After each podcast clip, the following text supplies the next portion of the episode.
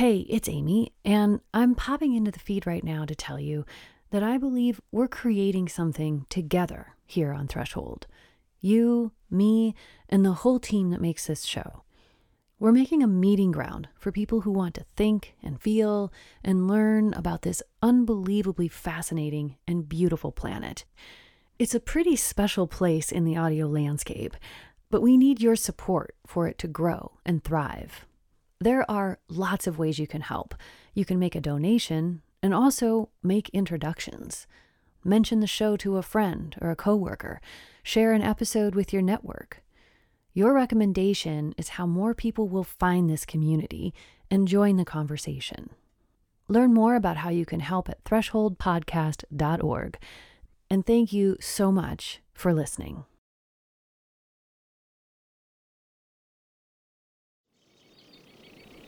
Threshold is made with the support of listeners like you. Join us at thresholdpodcast.org. You take my grandfather's traditional knowledge, and today, if I tried to mimic it, do the same thing he did, I'd probably die. This is John Noksana. He's from Tuktoyaktuk in far northern Canada, and he's Inuit, one of the indigenous groups of the Arctic. He's telling me about how climate change is messing with his hunting. Things he learned from his grandparents about when and how to hunt don't always apply in a warming world. What was relevant at the time and, and what you could do and, and what you could do today in, in the same thing time period is two different things. I called John to talk about food security. It's a huge issue in the North, as it is for communities all over the world, especially during the COVID pandemic. And usually, when people talk about food security, money is at the center of the conversation, having the funds to buy the food we need. But for John and many other Inuit people, the most important food isn't purchased, it's hunted. And that means food security isn't just about money, or even mainly about money. To me, I think uh, food security is uh, is having the, the ability to get out and, and harvest off the land Probably 60 70% of my diet at home is from the land. And that means what's happening on that land and in the water really matters. The ice, uh, the weather, you know, it melts quicker, it freezes later. I mean, I'll show you outside. It's October night. I don't even, there's not even a drop of snow. Wow. The puddles are not even freezing. It's, uh, it, it's crazy. John and I were talking on Zoom. You might hear his kids in the background. He picked up his laptop and carried it over to a window so I could see what he was talking about. The scene reminded me of other small villages I went to when I was reporting for season two of Threshold wooden houses connected by gravel roads. I think I caught a glimpse of a snowmobile. But, like John said, no snow. The ground was completely bare. Tuktoyaktuk is at 69 degrees north. That's above the Arctic Circle. And it's weird for a community this far north to have no snow in October. You never know from, from one year to the next now when it's going to freeze up or when it's going to break up. So, I mean, all these things are really important because it throws everything off. Everything is together and is one for us. Welcome to Threshold Conversations. I'm Amy Martin, and before we dive in any further, I want to say hi to my co host for this episode, Nick Mott. Hey, Nick, good to have you here. It's excellent to be here. So, for people who are new listeners to this show, let me just give you a really quick roadmap here. Our main show is called Threshold. We take deep dives into complicated environmental issues. We've released three seasons so far. We are starting to work on season four. That is correct, but we can't tell you what it's about yet. yes, we're being very secretive. But what you're hearing right now is an episode of something we call Threshold Conversations. It's kind of like a sub series of our main show. So far, all of these Threshold Conversations have been one host, one guest, just a kind of a straight up interview. This time, we're mixing it up a little bit. We're both going to host, so not just one host, we got two, and we're going to have three guests. Right, so in my section, you'll hear from John Noksana in Tuktoyaktuk, who you've already met, and you'll hear from Carolina Behe in Anchorage. She's the Indigenous Knowledge and Science Advisor for the Inuit Circumpolar Council in Alaska, and she introduced me to John. And I'm gonna introduce you to a woman named Mumilaaq Qaqqaq. She's an Inuit activist and politician from a little community called Baker Lake up in Arctic Canada. And that's way over on the other side of that country from John. And just to kind of set the stage for people here, Inuit territory covers a huge region. It goes all the way from far eastern Russia to Greenland. And there's a lot of diversity between Inuit communities across that massive area. Like, people have different ways of saying Inuit. It can also be pronounced Inuit. And you'll hear us say it both ways in this episode. But there's also a whole lot that's shared across Inuit communities language and traditions and ways of being in the world, and also a shared story of survival through a pretty dark history of colonization and oppression from outsiders. Yeah, and unfortunately, it's not just history. Those forces are still at work today. Yeah, and one of the places where those tensions really show up is around food. Nick, when you and I were reporting for season two of Threshold, I know we both noticed that food came up a lot. it came up like all the time. And, you know, it wasn't just like how close you are to a grocery store or how much you can afford or the price of food. There was this really nuanced and layered relationship with food that came up just over and over again. And it was something that we wanted to dig into more deeply than we had time to do in the season itself. And so that's what we're going to do here, starting with Carolina Behe of the Inuit Circumpolar Council and John Noksana. I interviewed them together a few months ago. We're going to hear from Carolina in just a second, but I'm going to jump in with John again. He's telling me more about his definition of food security within an Inuit context. You know, it's it's natural. It's hundred percent natural. It's it's what what's instilled in us. Uh, you know, um, we take traditional knowledge and it's passed down orally, verbally, you know, and and that that follows us and guides us as to where we go and what we harvest and what time we harvest. Um, I do it myself. I touch it. I do everything with it myself. You know, me and my family. So you know that to me, that's food security is having something put away that you can enjoy and your family can enjoy and you could share with whoever you want, you know. And, and then sharing is a big part of us, no matter where you come from, whether it be in Alaska or in the Inuvialuit settlement region or even uh, Nunavut for that matter. I mean, we all it's we're all we are we're all taught to share, you know. Carolina, do you want to add to that? Yeah, I really, I really appreciate what John shared, especially about the sharing part. This is so much more than nutrients and calories. It's so much more than how much money you have. Although all of that is part of it, like John just talked about, just passing on from generations and sharing. That sharing part is so important to maintaining food security. Yeah, there's just a lot more to it. Well, and I, I think that for a lot of people who have never been exposed to this way of thinking before, these different ways of thinking that are incorporated here, um, it's kind of revolutionary that food, something that starts with the question of having enough food and the right kinds of food, like it spirals out into so much more about culture and history and family and um, and and values. Um, I remember listening to you give a talk about this in Sweden way back when I was just getting started reporting for season two of our show, and I was really struck by the effort you were you were making to get the audience inside this mindset where things aren't analyzed in separate pieces, where everything is understood to be connected to everything else. Mm-hmm. People are part of the environment. There's not this separation. And there's this really strong understanding of a, the relationships between different components. So it's really understood that you can't just look at berries and say, this is what's happening and this is a decision we're going to make without um, understanding how that connects to everything else within that ecosystem. So then you can really understand why does the health of the whale depend on the health of the hunter just as much as the health of the hunter on the whale. It's because there's a connection there. The, the whale is giving itself to the hunter.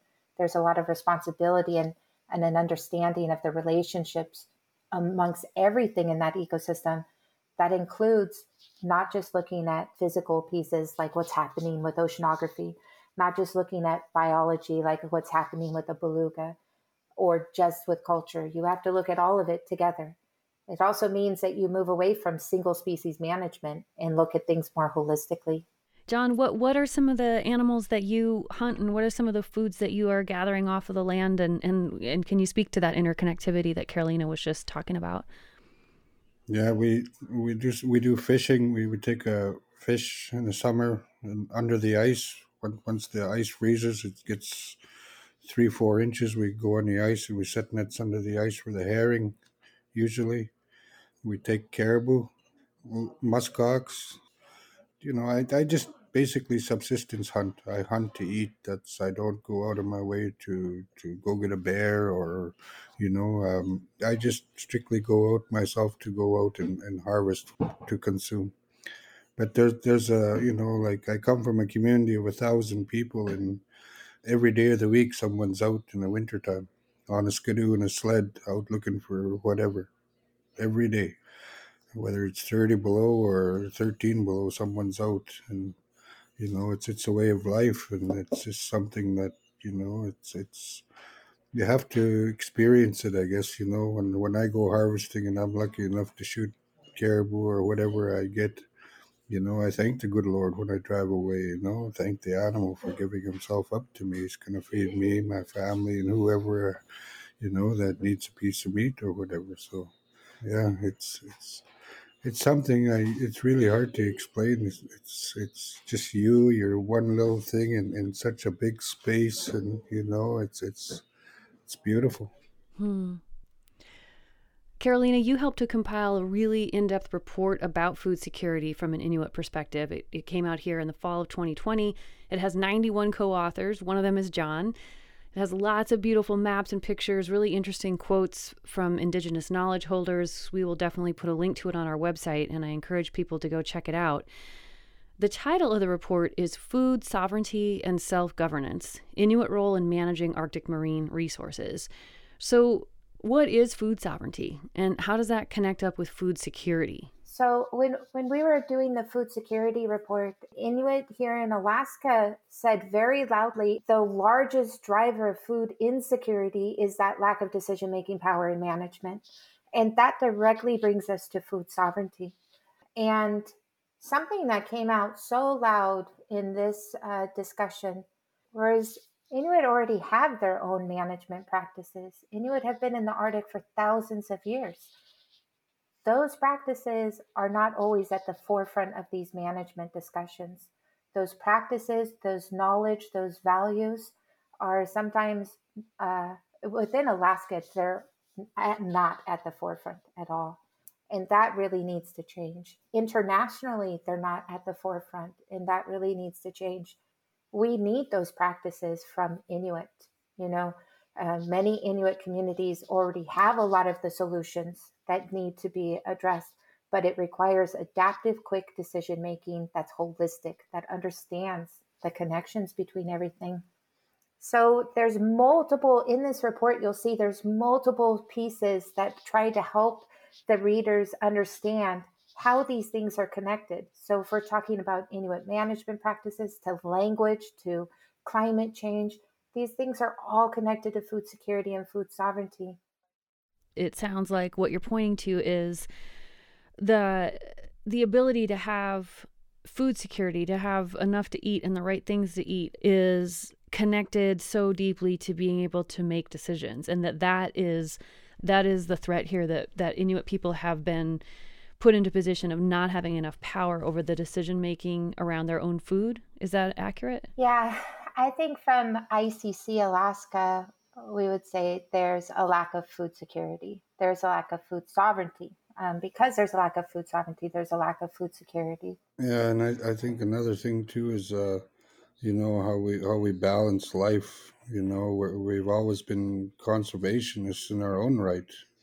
You know, when we see something wrong, we, we, we leave that alone and let it replenish itself, whatever it may be, or you know, if something's overabundant, we, we kind of control it because there is detrimental effects with everything that happens, especially up in the north. You know, I think since we live in harsh, really harsh places, and we adapt. We've always adapted. Aboriginal people, Inuit, have always adapted, no matter what. You know, we're facing climate change now. Yeah, we're going to adapt. Yeah. Well, and I think it's so interesting what you're saying about the the how much things have changed and the traditional knowledge changing with it because I I I don't know if this is true, but I'm kind of guessing that there's a stereotype that when people hear traditional knowledge, they think of something old that is sort of stuck in in time. And scientific knowledge is something new that is you know cutting edge. But that was one of the really interesting things that i felt like came from the report is actually from an inuit perspective it's almost more like the reverse might be true that scientific knowledge gets solidified and, and hardened and you know written down into this these forms that that make it not able to change but that the Inuit knowledge is so much more adaptive. And am I and I'm and I read that right? Is that kind of what some of the report was saying? Yeah, I could concur with that because uh, our our our traditional knowledge, um, it's like everything else. It it changes over time. You got to change with it, right? Otherwise, you wouldn't be here. This came up a lot in the report because there needs to be a lot more equity given at tables for Indigenous knowledge and for Indigenous knowledge to inform decision making. And also, there just seems to be this lack of understanding of that that it really does have its own methodologies, it has its own processes, it has its own approaches, its own analysis processes. This is a very sophisticated body of knowledge built over thousands of years. You know, one elder said in a meeting here in Alaska when we were building this report, he said, well, all his adult life that he's been in these conversations, scientists and managers come to the meeting and he's expected to know their laws, to know their rules, to understand their science, and they come without being expected to know anything about his culture.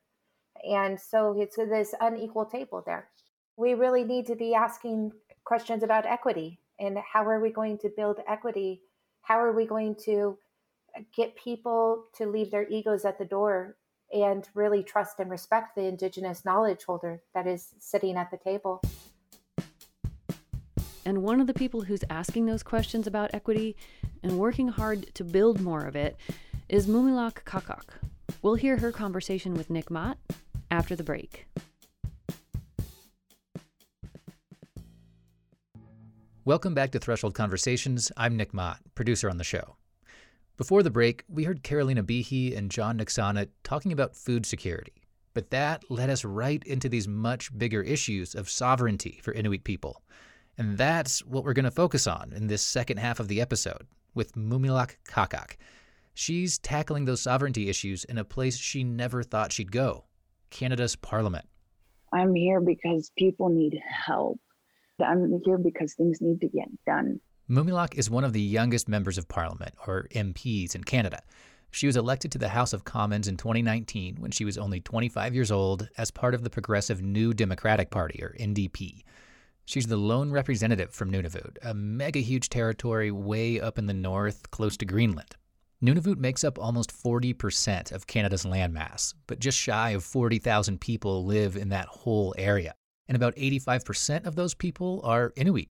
But looking at parliament, out of 338 MPs in the House of Commons, Mumilaaq is one of just two members of Inuit heritage. I wanted to talk with her about what this quest for sovereignty looks like as an Indigenous person working in a majority white institution with a long history of working to destroy and disenfranchise Indigenous communities. Mumilaaq Qaqqaq, thank you so much for joining us today on Threshold Conversations. Thank you for having me. I appreciate the time and space. I want to start back in time just a little bit before you were elected. Um, you'd been to Parliament before. In 2017, there was this big event where youth leaders gathered from all over the country. And one day, you met in a building next to the official halls of Parliament, and you saw something weird about the Nunavut flag. What did you notice? The Nunavut flag was upside down. Oh, wow. I couldn't I was looking, I was, I knew I wasn't supposed to touch it. You know, there's all these rules, but I was like, hello, this is upside down. What on earth?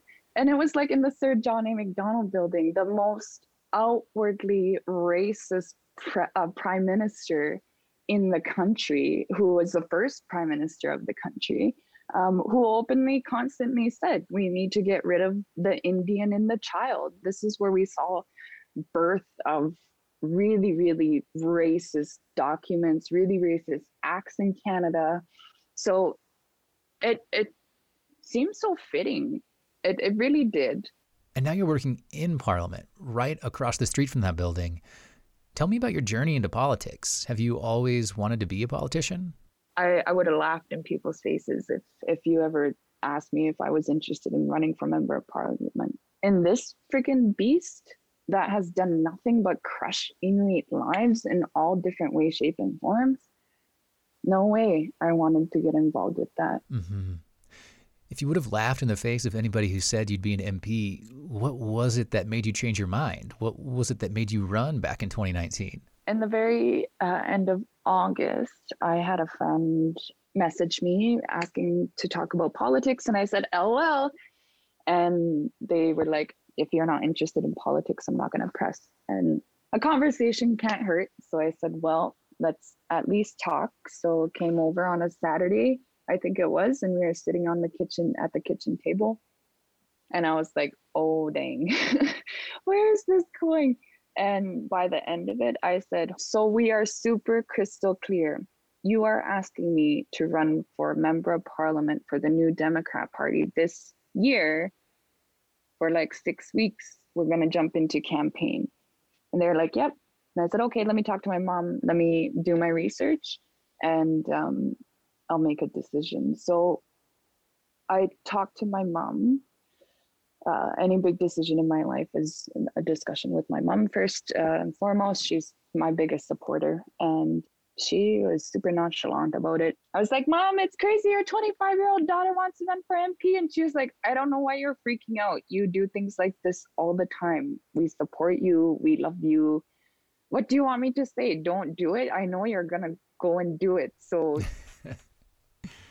do it. Like she was, she was super chill about it. I just took it and I ran and I've been running since and uh, learning how to slow down and walk and look around me and say, okay, I can't keep running because everybody else is like snail's pace here on the federal level. Uh, that's not how it works. Tell me about what it's like to actually be there in Parliament. Like when I imagine politics, I picture this really sterile, sort of formal environment. Is that what it's like in there? I try really hard not to make my office feel like a like a like you're on the hill. I want you to feel like you're coming to me as a person and we're just going to chat as people. There's lots of furs, uh, lots, I need more indigenous art and things like that. Uh, but I try and make it a very open environment that isn't so like I can't stand being called MP. I don't honorable. Oh, that's even worse. Like things like that. It's just, I really try to make it a more home slash school kind of vibe instead of such a political suit and tie.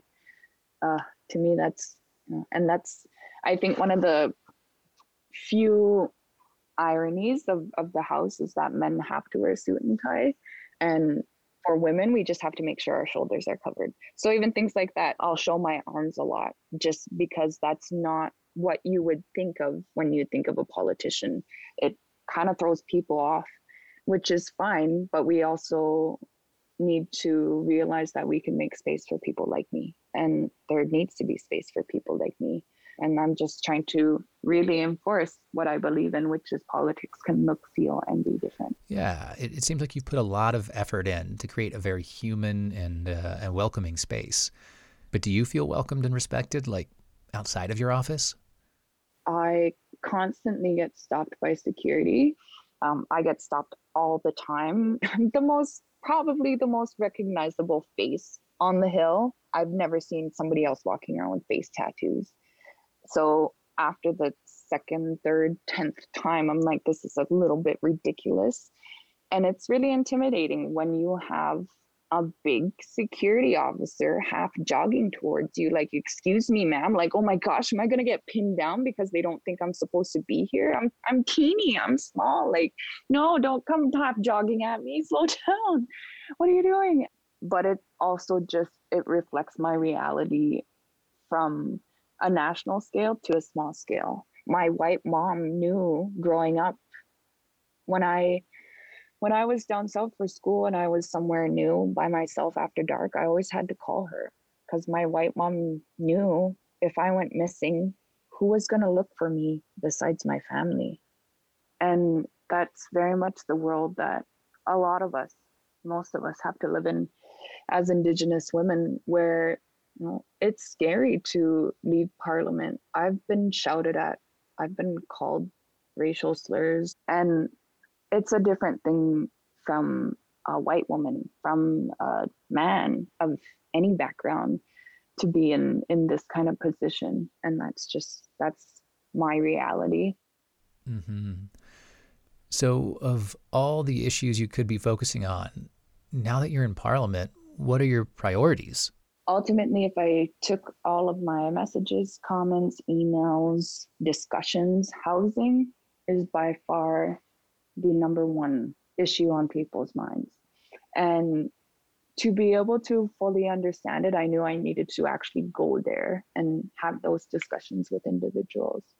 And in that, I also wanted to have a really holistic idea of exactly what was going on. What does it mean exactly for an individual to have no access to safe space? Yeah. And you did go there and have those conversations. Uh, last summer, you took a three week trip to communities all over Nunavut to see how housing overlaps with other issues in the north, like, uh, like, like suicide rates and poverty. Tell me a little bit about what that tour of the territory was like. The result of that was really heartbreaking and horrific. It was everything from having skin irritations since being a child to families having multiple children or siblings die by suicide in a home and because there's no housing in the community they can't go anywhere else. Uh, i've heard of parents losing their children to the foster care system because their homes were deemed too moldy so they were unfit for the child and there was no other option for those parents to move into any other units. I've heard of you know just so many things where housing and the lack of that space is directly tied into it. And having multiple individuals under the same roof and feeding into those frustrations and stressors and it's just a continuous recipe for disaster and that's why we continue to keep seeing these crazy numbers of suicide and abuse and not that housing is the end all be all solution, but people need to have space. It's really heartbreaking, even just that, not taking into account all the other barriers that people have to overcome all the time. It's it puts people in a near impossible position to get out of. I read this piece you wrote online, and it sounds like after that tour, you were just totally burnt out, like so much that you ended up actually taking leave from the job for eight weeks. So late last year, at the at the height of that personal turmoil for you, it, you must have been faced with a decision like, do I tell people about what I'm going through? What was figuring out what to do like for you? I just wasn't sure how open I was willing to be about it because this is my personal life. And man, Christmas and New Year's wasn't fun because I was just riddled with how am I going to tell the world that I found myself in this position? That position being anxiety, depression, losing sleep. And of course, the choice you ended up making was to be open. Uh, you wrote that essay I mentioned, and we'll link to it on our website. You wrote super powerfully and vulnerably about how that tour was your breaking point what went into that decision to be public about what you were going through personally? If I went away because I was in such a state and came back and wasn't clear about what had happened, how would that make me any different from anything that we've seen before? How would that make me actually fulfill what I'm trying to and and walk that walk instead of just talk that talk. Inuit have always been misinformed, misguided. It's just we continue to be lied to, continue over and over again to be shown that we don't matter. But it was so important to me that my constituents knew that I was willing, really, really willing to have politics look, feel, and be different, like I've been saying from the beginning. So I couldn't just do nothing. I couldn't just not talk about where I was or why I was away for two and a half months. So for whatever reason it would have been, uh, I couldn't not have that transparency. I couldn't do what continues to be done to us every single day. That's not how I operate. Yeah. Yeah, that seems to really reflect the whole spirit of what you're about in Parliament, you know, trying to bring humanity into the politics. That must have taken real courage. I want to shift focus to something else that happened after your tour. At the beginning of every Parliament, one of the highest officials in Canada gives this big talk that lays out the most important issues for the session ahead. It's called a throne speech, and in this hour long speech, Indigenous people were mentioned just very briefly at the end hearing that speech, you had a, a really, really strong reaction to how Indigenous people were prioritized. And you gave a response the next day. The lack of basic human rights for Indigenous peoples results in death. Inuit are dying and have been before this pandemic. I did not have expectations of this throne speech, Mr. Speaker, because since the day I was born, Inuit have heard promises of a good life, of positivity, of being able to contribute it to society in a healthy way, to have basic human rights, and we continue to have those promises broken to us. I will start to have faith in the federal government, Mr. Speaker, once I see Inuit have the opportunity to live a life filled with dignity and respect. I will start to have faith in this institution once I see Indigenous people have the right to self determination, Mr. Speaker. When will this federal government stand for Inuit and provide at least basic human rights, at least basic housing? Matna, thank you, Mr. Speaker. And you said that you'll start to have faith in the federal government once Inuit people can live with dignity and respect, once there's real self determination. And I found that phrase, start to have faith, really interesting, since now you're part of the government too. So you're part of this institution that you don't yet have faith in. What, what's that dynamic like for you? How does that play out? I mean, it's it's the truth. It's just you know, I just talk about exactly what's happening, and I've stood in the house before, and I've said, you know, I'm standing here in an institution that was meant to kill me. And you can feel how much that really strikes people. And I'm not sure if it's because they, it's not a view that they've necessarily shared, or if it's just not a perspective they've ever seen or known of. There's a power that, in truth, that I bring. And in being able to talk about it in the way I do in the strong way that I do is something that changes the energy of a room.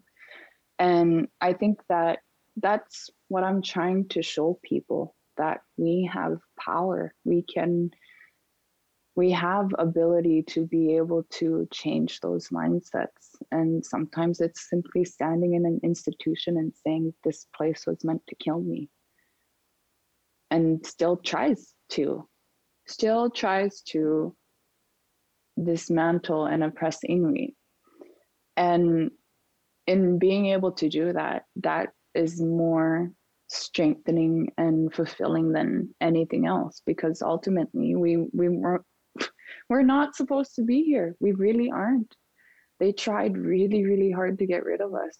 And it's phenomenal to think about how my grandfather, my grandparents were born on the land and raised on the land, lived off the land. My dad was born on the land, raised in a growing community, and somehow in two generations, they produced me.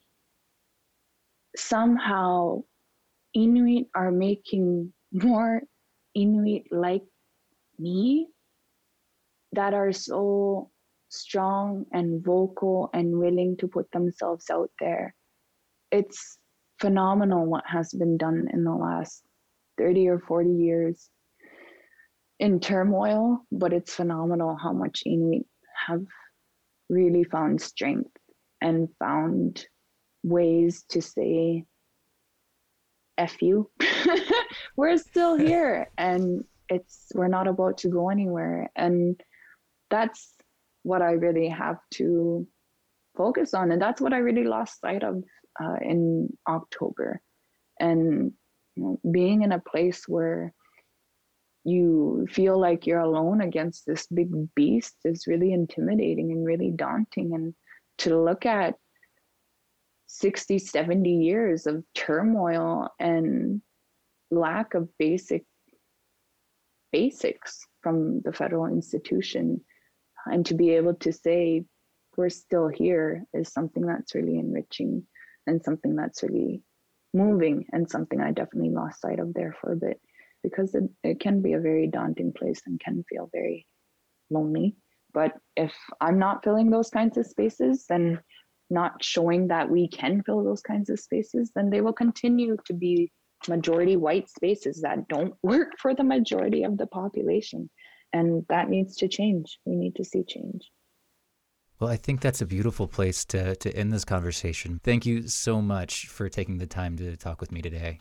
Thank you for having me, Nick. I really appreciate it. This episode of Threshold Conversations was funded by the Park Foundation, Montana Public Radio, the Society of Environmental Journalists, and the International Women's Media Foundation's Howard G. Buffett Fund for Women Journalists. We're also funded by contributions from our listeners. Join our community at thresholdpodcast.org/donate.